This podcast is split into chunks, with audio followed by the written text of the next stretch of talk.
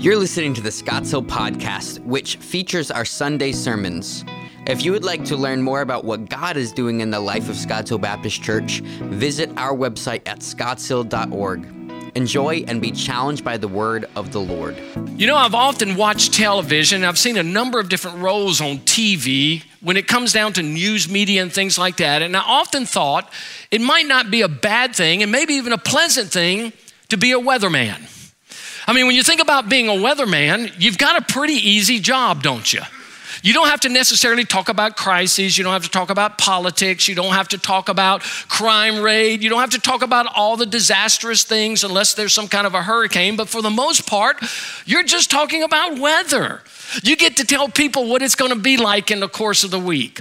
You get to tell them that it's going to be a beautiful day, cool fronts coming through, and everybody's going to enjoy outside. You can talk about we've had a drought and the rain is coming. It's going to be good news. And the wonderful thing about being a weatherman is you only have to be right half the time and your job is still secure. You could be 50% wrong and you still have a job week in and week out. I thought being a weatherman would really be a pleasant job until I started listening to what weathermen say about how people treat them. That there are a lot of weathermen who say they receive phone calls with people being very obscene because of the forecast that they gave. Or sometimes they'll receive voicemail, people cursing them out because he messed up their weekend. One weatherman said he even received a noose in the mail.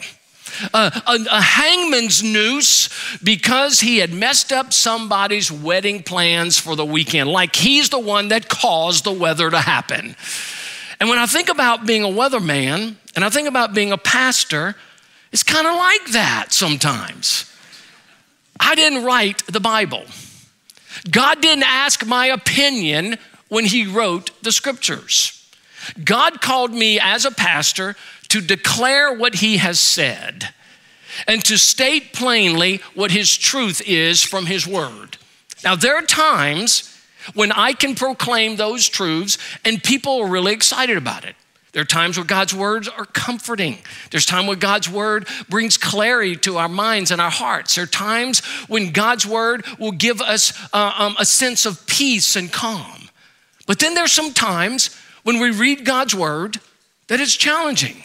When we read God's word, we might not like what he says that when we hear what he has to say about certain issues, that it might be contrary to culture where we are. And sometimes when a pastor is speaking those truths, sometimes it comes back to us. And sometimes when we deal with very controversial and difficult subjects, sometimes people are very confused and can be very frustrated with that. If it doesn't fit your theological grid or if it makes you uncomfortable. Today, I am not a weatherman, I'm a pastor.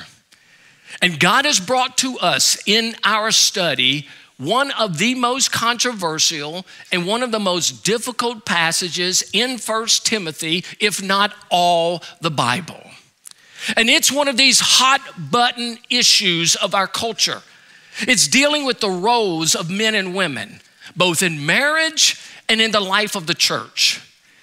And it's a hot button issue today because there's so many different words that people use to describe this, and it's created a lot of toxicity among people, particularly in the body of Christ.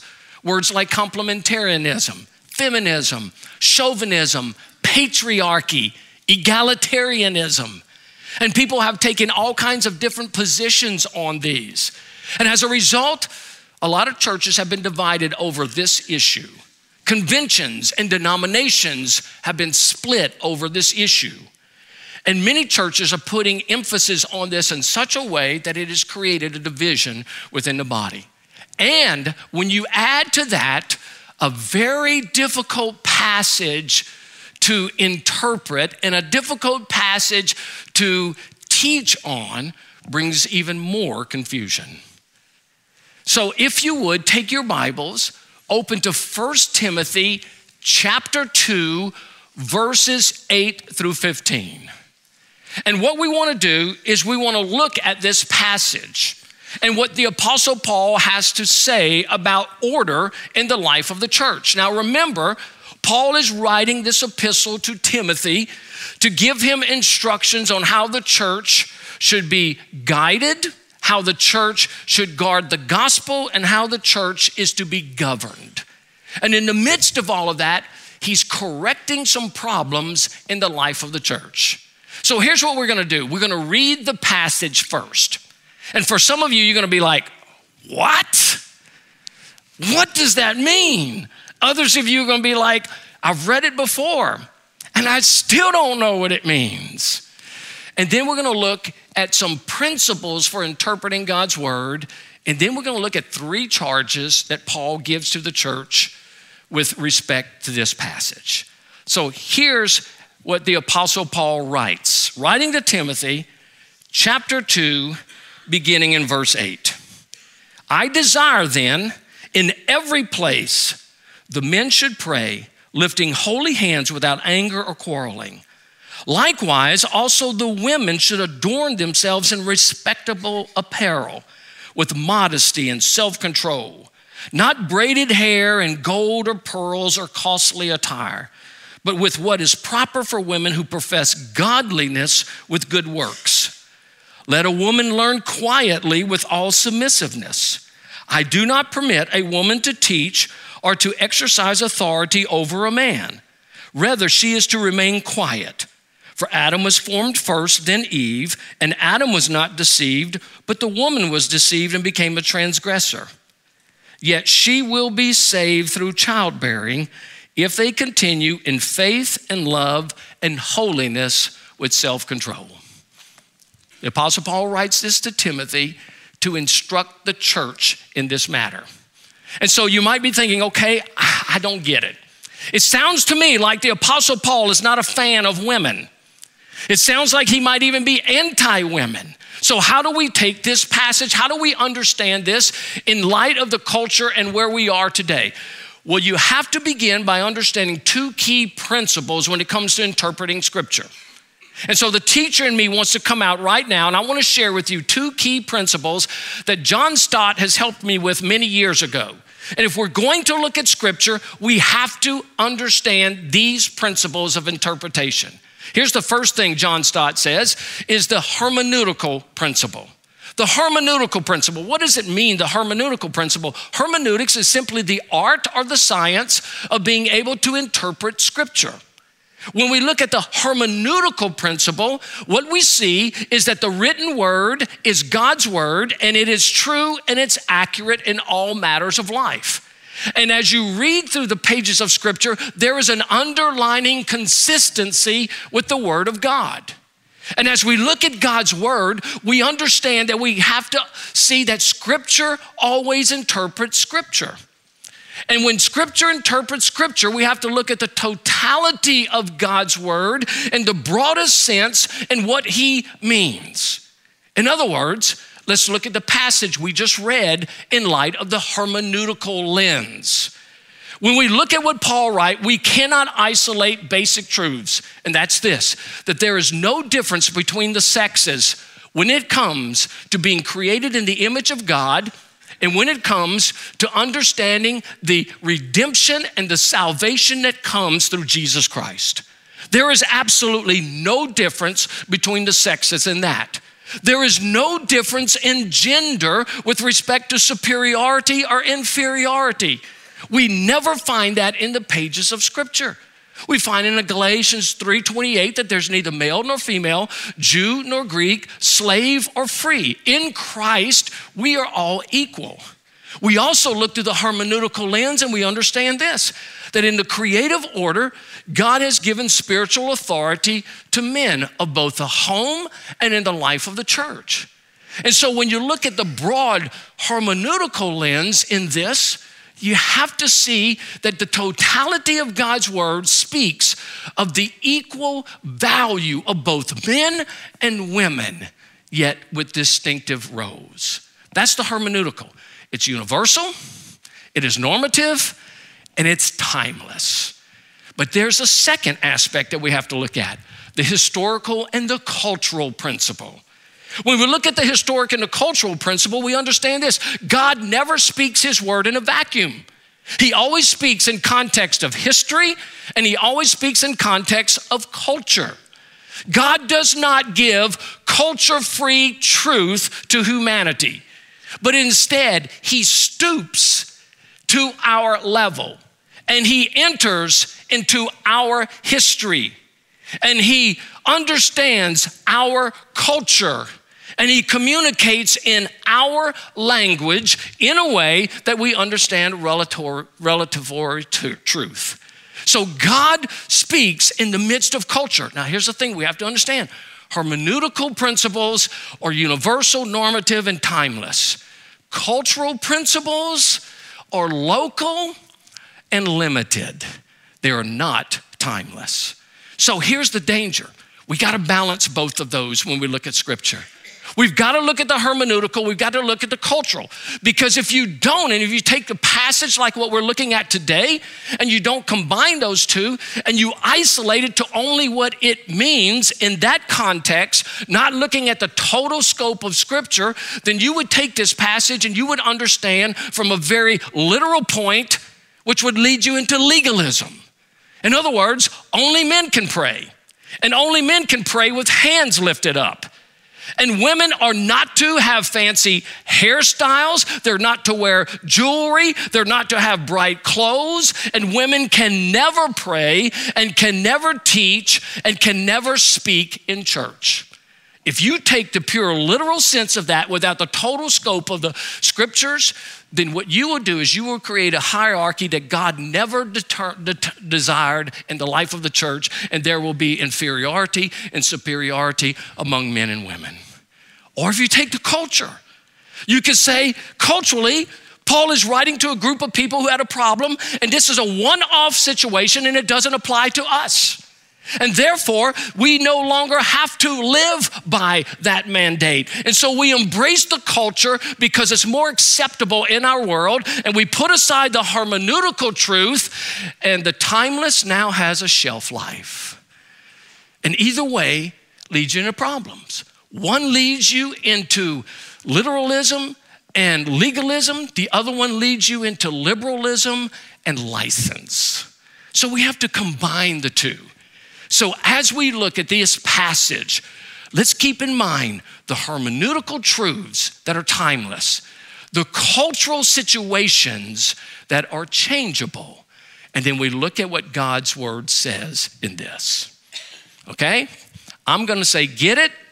If you get it, say, got it. Okay, you ready? One, two, three. Get it? Good, let's move on. Paul gives three charges in this passage. And understanding these things, here is the key. The first charge he gives is to you, men. He gives a charge to us. Here's what he says the proper actions of Christian men, not to be passive in spiritual matters, but to be leaders and examples. He begins with the men of the church. And when he says that men everywhere pray, this is how he puts it. He says, I desire then that in every place the men should pray, lifting holy hands without anger or quarreling. When he says the men should pray, he's not using that in a general sense. He's speaking of biologically born males. The men in the church, the men in the family are to lead the way in being the spiritual leader, the protector, the provider through a servant model to their family and in the life of the church. He's saying, Men, everywhere you go, you are to pray. You are to set the example. You are to set the lead. You are demonstrate what God has called you to do. Now, this is very important. Paul is not saying women are not allowed to pray. It's not what he's saying at all. In fact, you can go to 1 Corinthians chapter 11 verse 5. Paul instructs the women in the church in how to pray and how to prophesy. And so, nowhere in Scripture does God saying that women cannot pray. Some of the greatest prayer warriors that you and I know are women. Some of the greatest people who have prayed in my life have been women who have prayed for my well being and my protection. But what he's saying here is, men, you need to step it up because here's what was happening in Ephesus. There was the worship of Diana, who was a pagan goddess. And in Ephesus, she was the goddess of sexual um, activity. Matter of fact, the statue of her is a statue of a woman with multiple breasts. She was very, very um, immoral, and the people of Ephesus were engaged in that. A lot of the women who serve in the temple of Diana were also prostitutes, and they were they practiced temple prostitution. So if a man says, "I'm going to worship," the woman knew exactly what he was going to do. And he was going to be involved in this pagan worship. Many of the women in the life of that culture were being saved and brought into the church, and they were bringing some of the practices into the church with them. False teachers were misleading them, and women were beginning to take the leadership role over everything in the life of the church. And Paul is calling the men back to the place where they need to be. Here's what they did they've abdicated their responsibility as spiritual leaders. And Paul is saying, Men, you are called to be the leaders. You are called to set the example. We see this all through culture and we see it in history.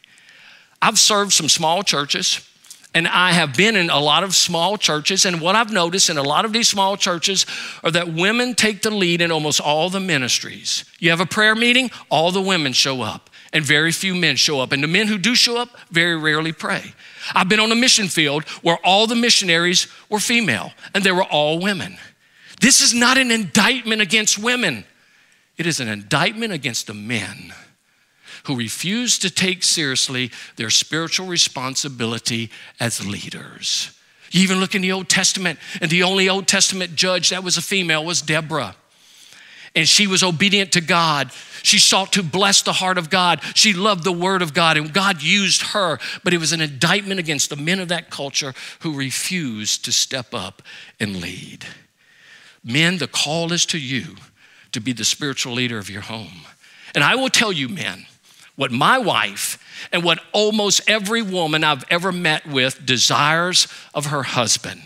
You want to hear it? Here it is that you pray with them, that you lead them, that you take up the role of the spiritual leader of the home and you serve your wife like Christ served the church and willing to die for her.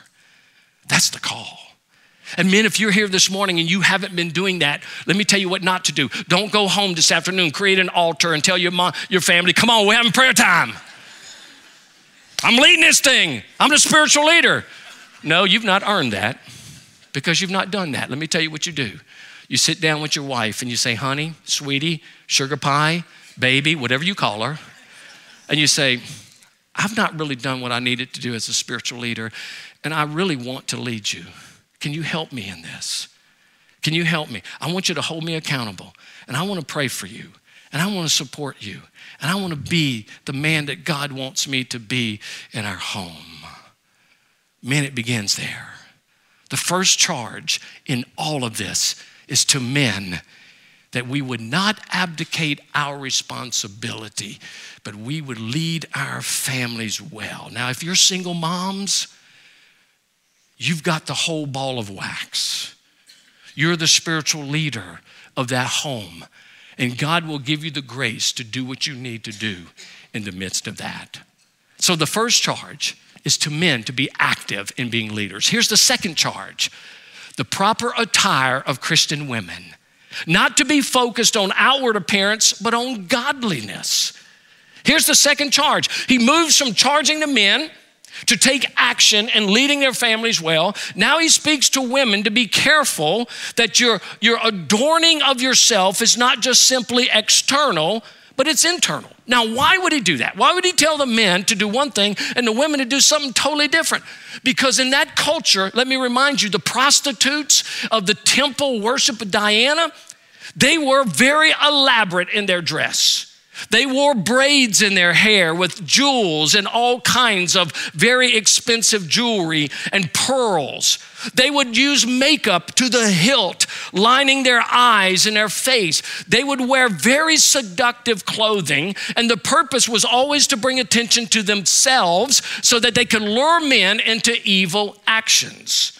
And every woman in that culture would have known exactly what Paul meant when he said this Likewise, also that women should adorn themselves with respectable apparel, with modesty and self control, not with braided hair or gold or pearls or costly attire, but with what is proper for women who profess godliness with good works. They would have known exactly.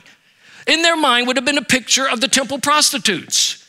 And they would have known that if they dressed like that, they would be identifying themselves as with the culture. And what is Paul saying to women here? He's saying, listen, let your adornment not be the external that identifies you with culture. Let the adornment of you be a heart of godliness that makes you distinctly different from the culture. That's what he's saying. The word there, adorn, is the Greek word that gives us our English word, cosmetics. And we see it two times in adorn and what's proper. That means to make yourself ready.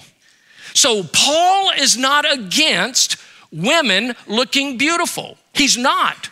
He's not against all of the, he's not saying Christian women should look frumpy. They should look homey. They should look plain. That's not what he's saying. What he's saying is you should be properly dressed. And you need to make sure that what you wear is not drawing attention to yourself, but attention to Almighty God whom you worship. Let me tell you what the prohibitions are not. He is not saying you can't wear makeup. If you have the freedom to wear makeup, wear makeup. He's not saying you can't have a nice hairstyle. He's not saying you can't wear jewelry.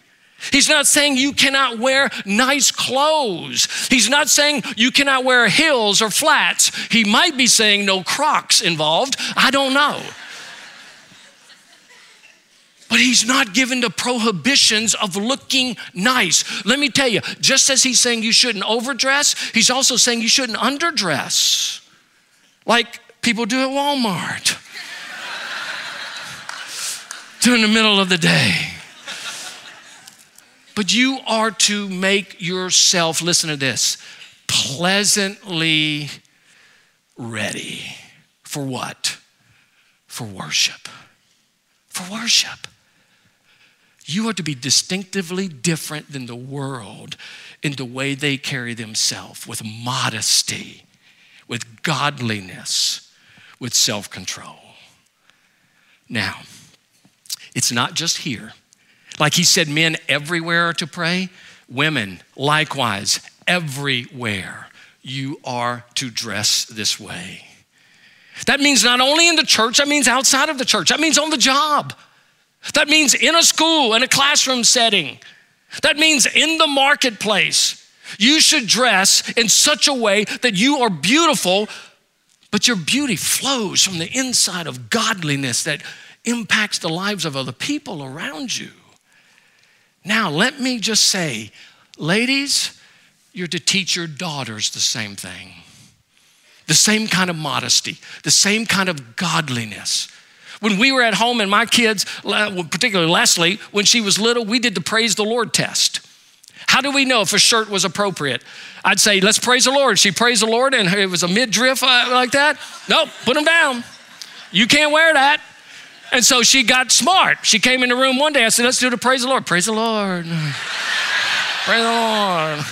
You know, I said, no, we praise high in this house. Let me quit preaching and, and, and I guess stepping beyond a weatherman now. We already live in a culture that's really difficult to dress modestly at the beach. But, ladies, listen to me. Please listen to me. When you dress your daughters and allow them to go to the beach in such a way that they're hardly wearing anything anymore, you need to remember men are stimulated by sight, teenage boys are stimulated by sight. And when you send them out like that, you are giving these men and young boys objectifying your daughter and not seeing her as a young girl created in the image of God. And you might say, well, whose fault is that? Those perverted guys, they got to get their minds out of the gutter. I agree. But the reality is, that's true. And when you send them out like that, You are sending them to a world of wolves where they're going to look up and down your daughters. And in their minds, if they had the privilege of making that a reality, would bring shame both to you and to your daughter. Men, you knowing this true, why would you allow your daughters to go out like that? Because what we're training them is modesty and godliness in the midst of all of these things. So he says, Men, it's your responsibility to lead the way in prayer. Ladies, make sure that your dress and your apparel in that culture is something that will bring glory to God and turn people's attentions to Him. Now we come to the third charge, and here is where it gets difficult.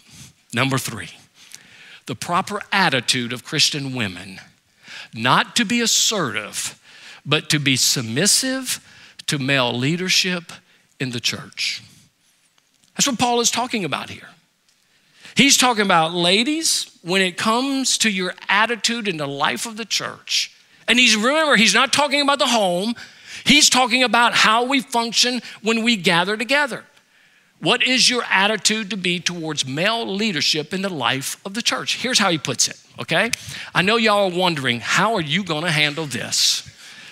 Let a woman learn quietly with all submissiveness. I do not permit a woman to teach or to exercise authority over a man. Rather, she is to remain quiet. For Adam was formed first, then Eve. And Adam was not deceived, but the woman was deceived and became a transgressor. Some of you right now are thinking, wow, I don't even like the way any of that sounds. And many people would say, well, Paul is just anti woman here. No, he's not. Paul is radical in the support of women, as we're going to find in a moment, because he's about to say some things that are radical to that culture. Let me tell you four things that he teaches us from this. Number one is this women are encouraged to learn biblical truth. He's encouraging women in that culture to learn biblical truth. He says, let a woman learn quietly. Now, you got to understand, in this culture, for a woman to learn biblical truth was counter to everything they ever understood. Jewish men never taught their wives or women biblical truth or doctrine. Rabbis would never take a woman as a student because he considered her to be a waste of time and not being able to discern truth. Greeks in this culture, the women weren't even allowed to leave their homes in the course of the day. They couldn't study. They couldn't have social gatherings. They were locked into their homes. And the Muslims in that world and in this world today, if you wanted to see what it looked like, you go to a place where they practice Sharia law. That was the culture then when Paul is writing to this. And so when he says women are to learn, wow, this was radical. And here's what he's encouraging women you learn God's word, you study God's word. You understand doctrine. You understand theology. You grow in all the areas of knowledge and grace that you can. And so he's encouraging women to really grow deep into the truths of God's word. You see, because the Lord Jesus took women and he discipled them. In the book of, uh, in all the Old Testament, the Mosaic Law was written not just to men, but also to women. The word in the Greek for brothers actually is brothers and sisters. So every single letter that the Apostle Paul wrote to the church were for both men and for women, encouraging them to learn and to flourish in the truth of God's word. Now, he says to learn quietly. You say, what does that mean? That means actually the word quiet is, an, is, is really an unfortunate translation. It really means with tranquility and peace in your heart.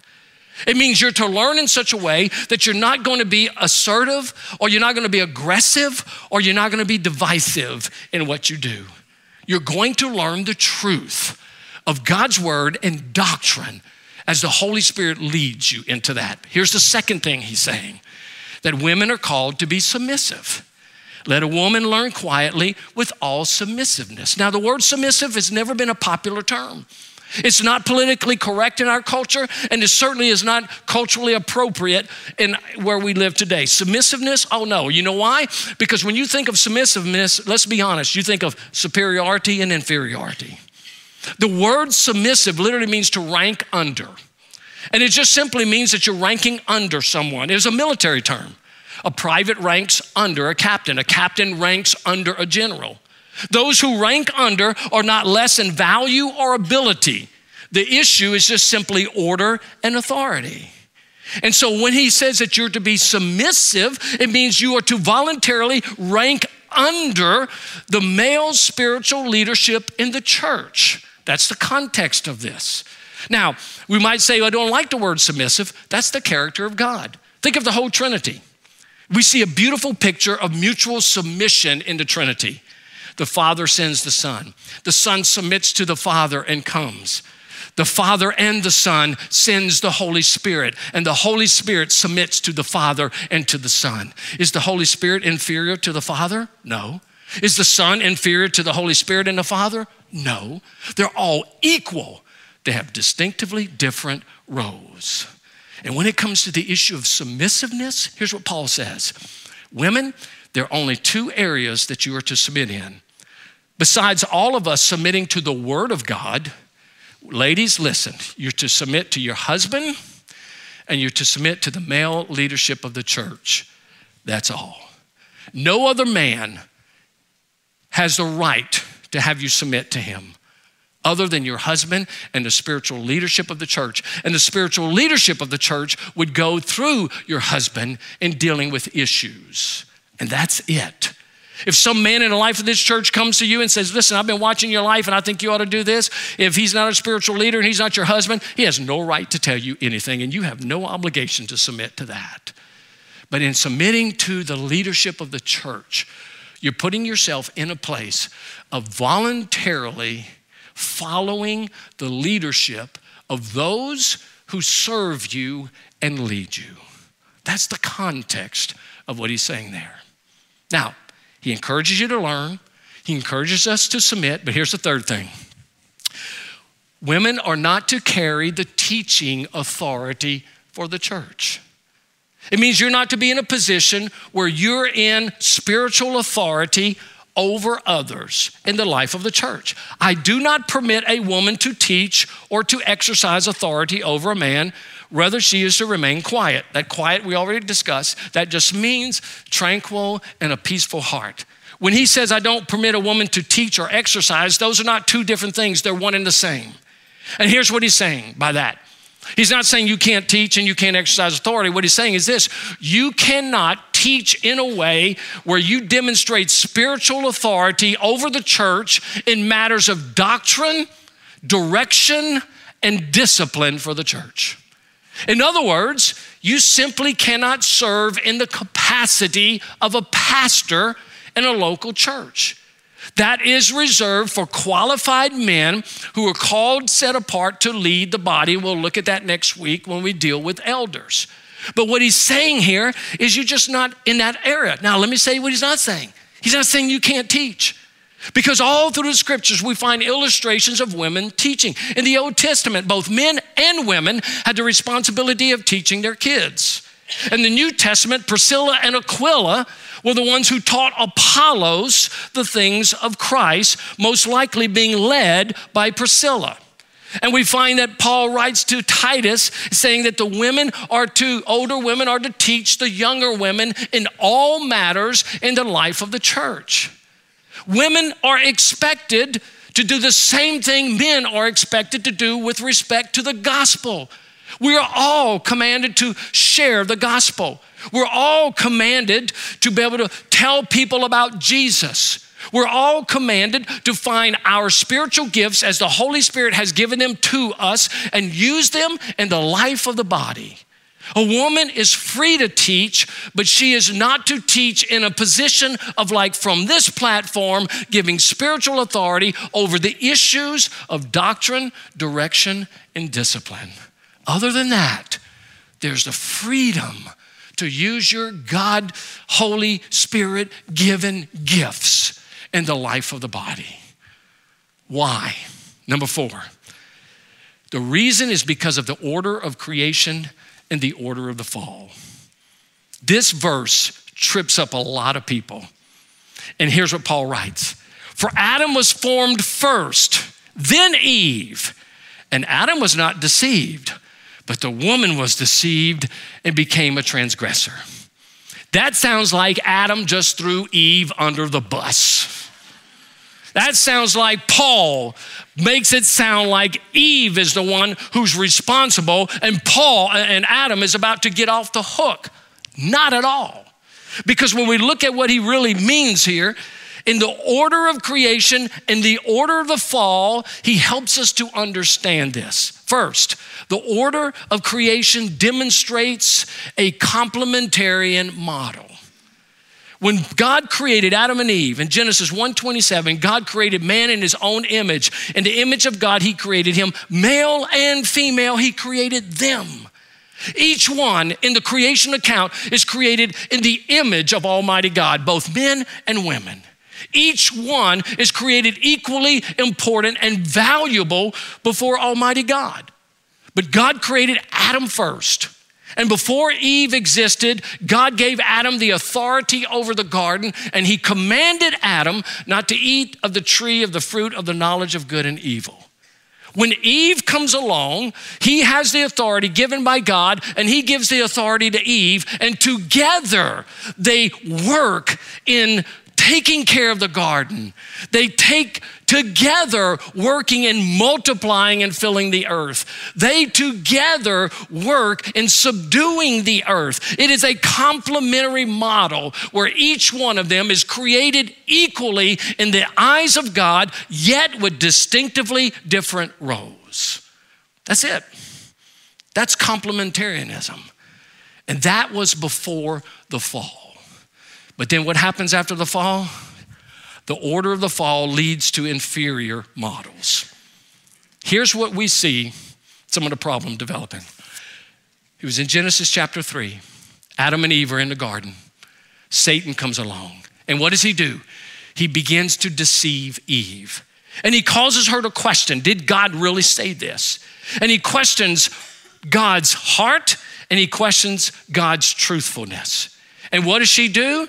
She gives in to the deception and she takes the fruit and she eats it. And then it says this she gave it to her husband who was with her. And you know what happens? Many people say, oh, they just threw Eve under the bus. No, no, no, no. She was tricked, she was deceived. But Adam, he knew the command. God gave it to him. And when Eve was tricked and took bite of that fruit and gave it to Adam, when Adam bit of that fruit, he did it with his eyes wide open. And he fully was not tricked, but he willfully disobeyed. And here's what happened. When Satan came up, Adam should have been standing between Eve and the enemy. Adam should have been the one speaking against the enemy. But the silence of Adam put Eve in a vulnerable situation where she was deceived and tricked. And here's what's interesting. God doesn't hold Eve accountable for the sin of mankind, He holds Adam and in the book of uh, uh, Romans, chapter 5, verse 12, Paul writes that it was one man, Adam, who led all men into sin. And by that sin of Adam, all men die. Here was the problem Adam abdicated his responsibility, allowed his wife to be in a vulnerable situation where she was deceived, and he willfully disobeyed. Then what happened? Blame. Well, it was a woman you gave me, God. he blamed God. This woman you gave me, she blamed the serpent. And so there were curses. And as a result of the curses, inferior models for the leadership of the home and the church developed. Let me give them to you.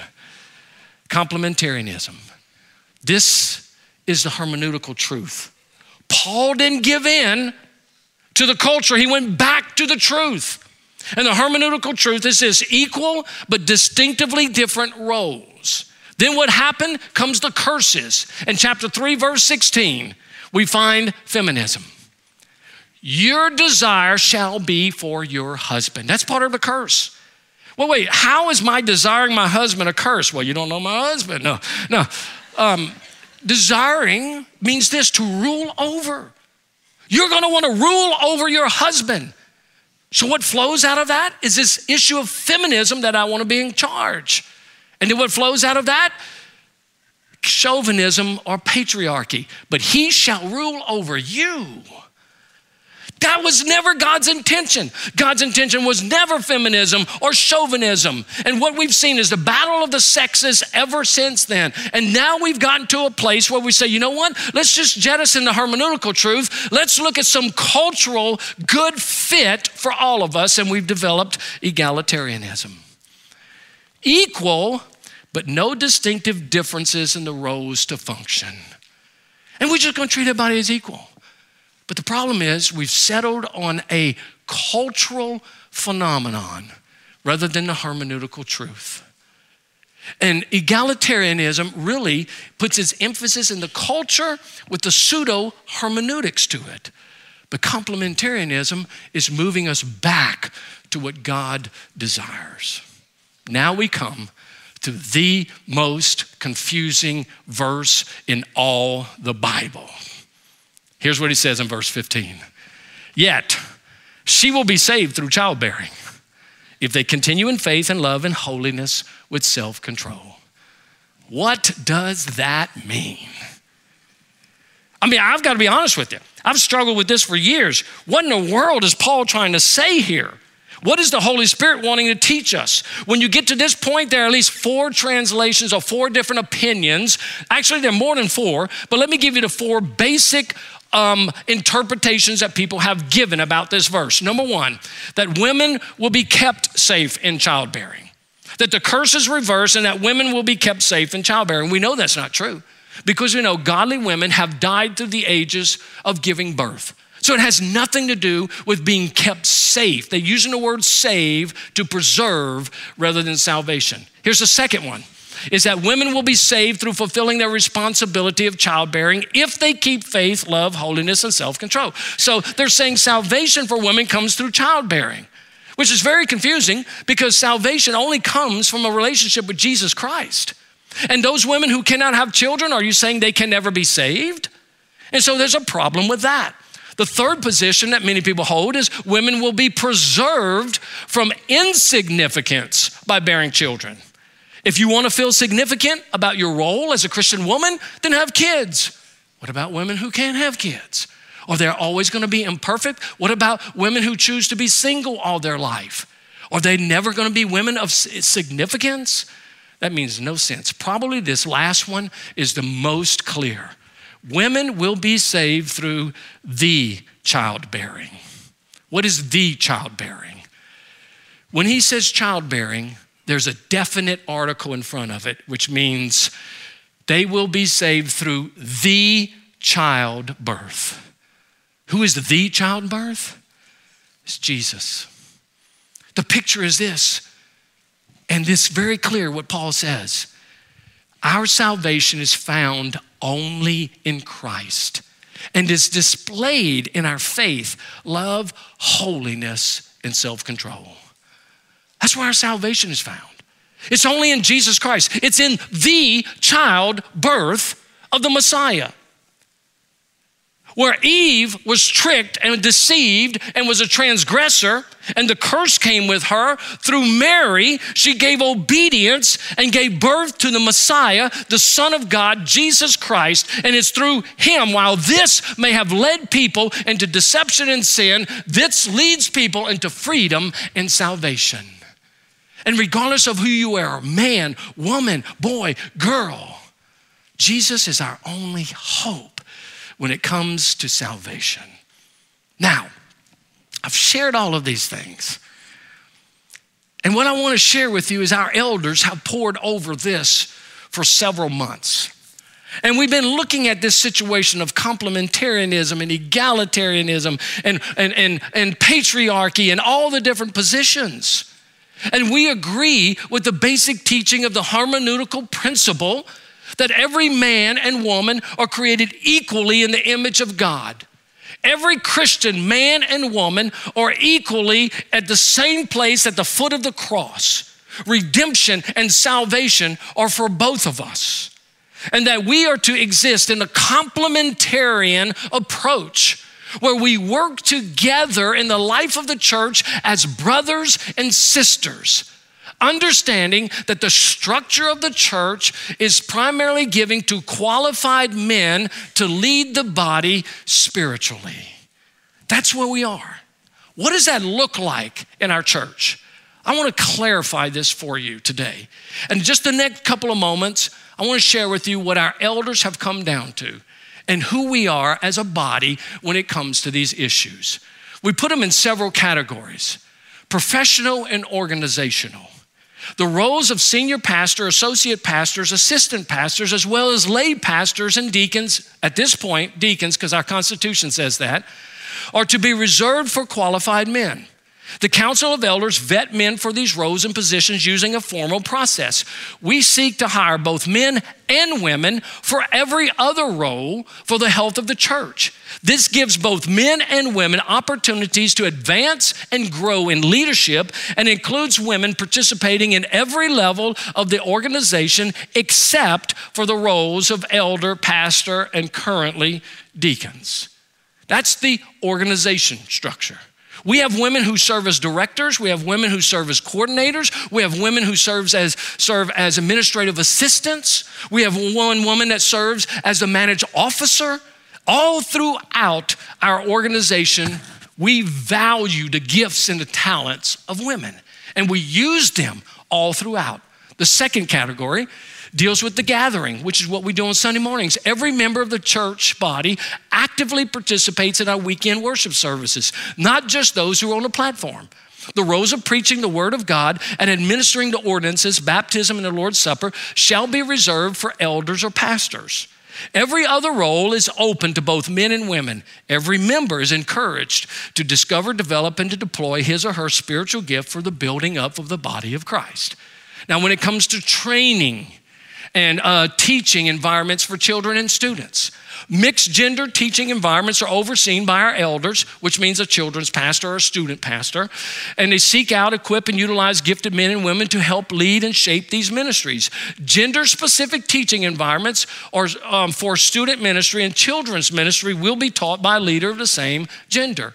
We have women teaching um, um, girls, we have men teaching boys. We have chosen to do that so that way we can have a good balance of, of being taught by both sexes. Okay, when it comes to teaching environments for college students and young adults, College and young adult teaching environments are overseen by elders, which would be Garrett Burns, and should seek out, equip, and utilize gifted men and women to help lead, facilitate, and shape these ministries. Mixed gender environments can be taught by an approved man, which is 2 Timothy chapter 2, verse 2, or can be facilitated and discussed based by a woman or a man. So we use both men and women in those settings. When it comes to men's and women's ministry, Men's and women's environments are overseen by elders who should seek out, equip, and utilize gifted men and women to help lead, facilitate, and shape the ministries. Gender specific teaching environments are taught by a leader of the same gender. We have that in our men's and our women's ministry. What about small groups? When it comes to small groups, all groups and classes are overseen by elders who should seek out, equip, utilize gifted men and women to help lead, facilitate, and shape these ministries. Mixed gender groups can be taught by an approved man or in an approved co disciple relationship where a man and a woman facilitate the group together. We have multiple groups that participate like that, especially some of our small groups that are off campus. And so, what you see is in all of these aspects, Women are free to use their gifts and their talents in the life of the church, with the exception of serving as a pastor and being spiritual authority over the issues of doctrine, discipline, and direction. So, what do we do with all this? Let me wrap up three things very quickly. You've been very patient with me. Number one, check your attitude with Scripture. Are you defiant?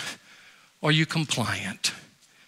Are you going to follow the hermeneutical principle of what God's timeless word says? Or am I going to be drawn into the cultural things that are short lived and changing? We must go back to the hermeneutical and what God wants us to be as men and women for His glory. Second principle check your attitude towards the opposite sex. Are we cooperative or competitive? We are brothers and sisters together for eternity. And we each have been gifted uniquely by the Spirit of God to use our gifts in a way that we see that they each is valuable, each is affirmed, and each is worthy of the calling that God has in our lives. We serve together in all of these things. And lastly, check your attitude with your family. Are you a burden or a blessing?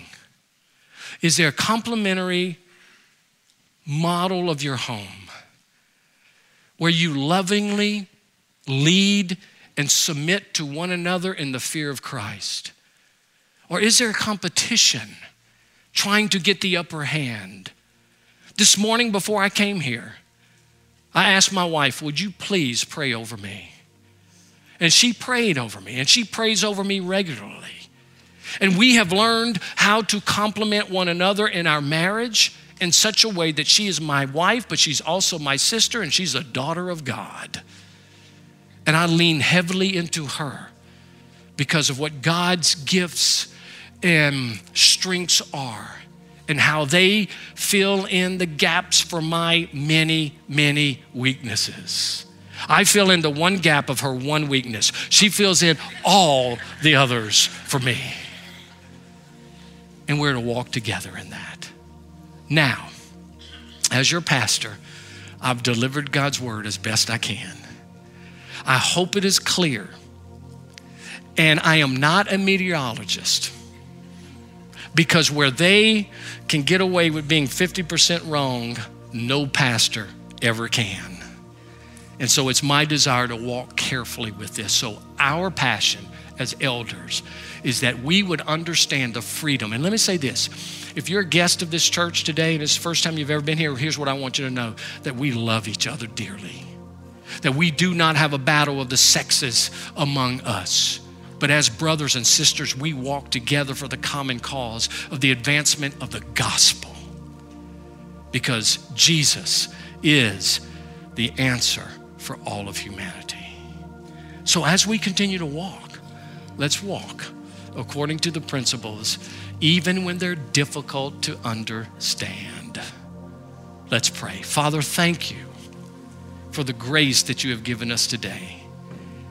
Father, enable us to understand the truth of these words and apply them in a way that we honor you and we walk obediently before you.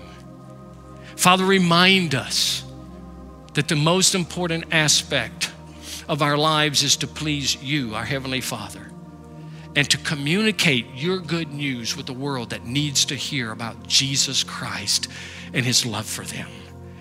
And Father, may we do that as brothers and sisters who affirm one another and walk, walk according to your hermeneutical principles of truth. And we pray in Jesus' name. Thank you for listening, and we hope that God uses this message in you to transform you more into the image of Christ. If you have any questions about our church or you want to learn more about Jesus, visit our website at scottshill.org slash next steps. Till next time.